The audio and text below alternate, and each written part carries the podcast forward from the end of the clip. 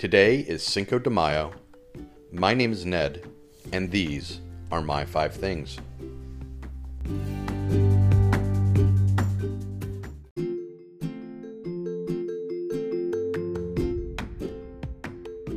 Number one, Mothra. I don't know what a giant wood moth is. Strike that. The name explains exactly what it is. It's a giant moth that lives on wood. Giant isn't hyperbole here, it's effing huge. I didn't realize that moths could get this big. They're not that rare, but people rarely see them, at least according to the article from The Guardian. But this little lady flew into an Australian school and she's as big as a ham.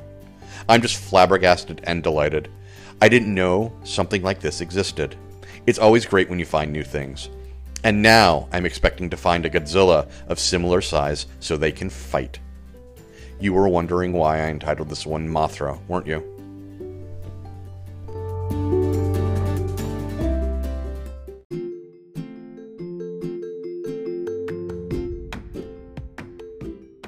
Number two, the fifth anniversary of a moon shaped pool. I've made no secret of my love of Radiohead. In fact, I celebrate their entire catalog as if they were a modern Michael Bolton. It's the fifth anniversary of their last album.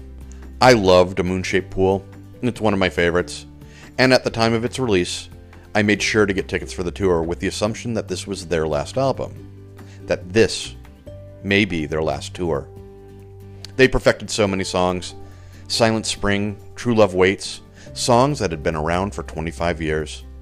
And then they introduced new songs like the lead single Burn the Witch, which has a wonderful stop motion video, which I linked to, and I just. It has such a weird vibe. This happened while Brexit was going on, or the vote for Brexit was being prepared, and it gave the video a certain strength. Anyway, the writer of this article posits that he would not be surprised if A Moon Shaped Pool is Radiohead's last album, and I would be okay with that. It's not that I'm ready to move on, but I think they're ready to move on. Ed O'Brien's so- solo album was wonderful. Thom Yorke's last solo album was interesting, and I'm still a little irked that I missed going to see the tour due to COVID. But I'd be okay if Radiohead left us with just what they had. I don't need Radiohead to be the Eagles or the Who. They were the most important band in the world, and I don't know if the world needs important bands anymore.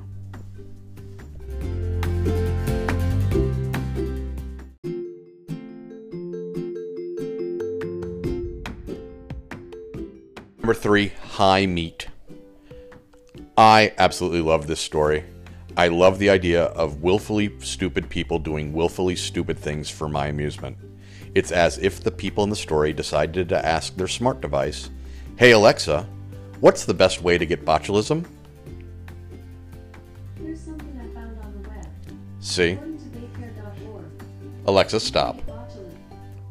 Sorry, let me rewind.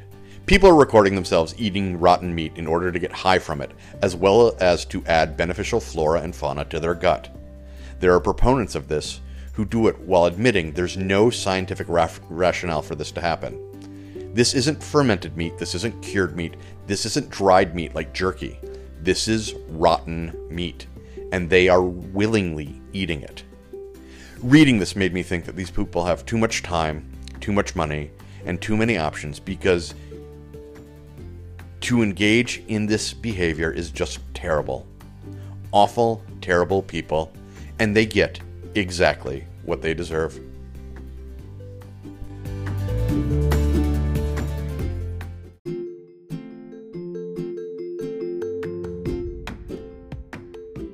Four, Stephen Fry in the New York Times.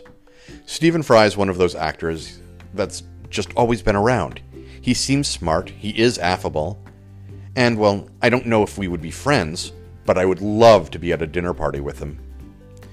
In the New York Times Magazine, there was a long and ranging interview with him about exactly who he is at this moment.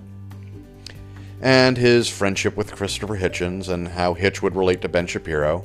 I'll let you in on a secret. Fry doesn't think his good friend Hitch would like Shapiro. I happen to agree and he touches on his marriage and his celibacy of choice during the AIDS crisis. It's a far better world because Stephen Fry is in it.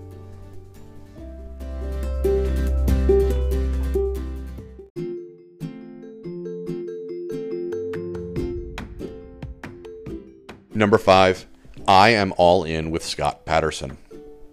And this is my new thing today. I've only listened to the first episode. Well, only one episode's been released. Scott Patterson, for seven years, played Luke on The Gilmore Girls. I really enjoy The Gilmore Girls. I like the witty repartee, sort of like The West Wing but with higher stakes. And one of the reasons the show works is Scott Patterson's Luke is there to remind the viewer, as well as Lorelai and Rory Gilmore, that they are patently ridiculous. It's what makes the show work. It makes the show enjoyable.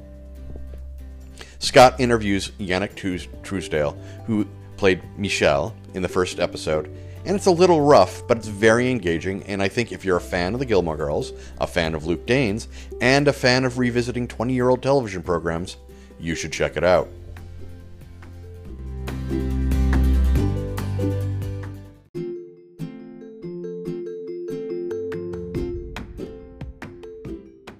And those were my five things. Thank you very much for listening. I apologize for this episode going up so very late in the morning. I had contractors in the house and couldn't get the recording done, and I had some personal issues last night, so I couldn't get my script written. Hopefully, that will all be taken care of, and the episode will, go up at 8 o'clock in the morning going forward. If you like this podcast, please rate it and subscribe on your platform of choice. If you have any questions, comments, or concerns, please email me. All links to the things discussed can be found in the episode description. Be well, be safe, be happy.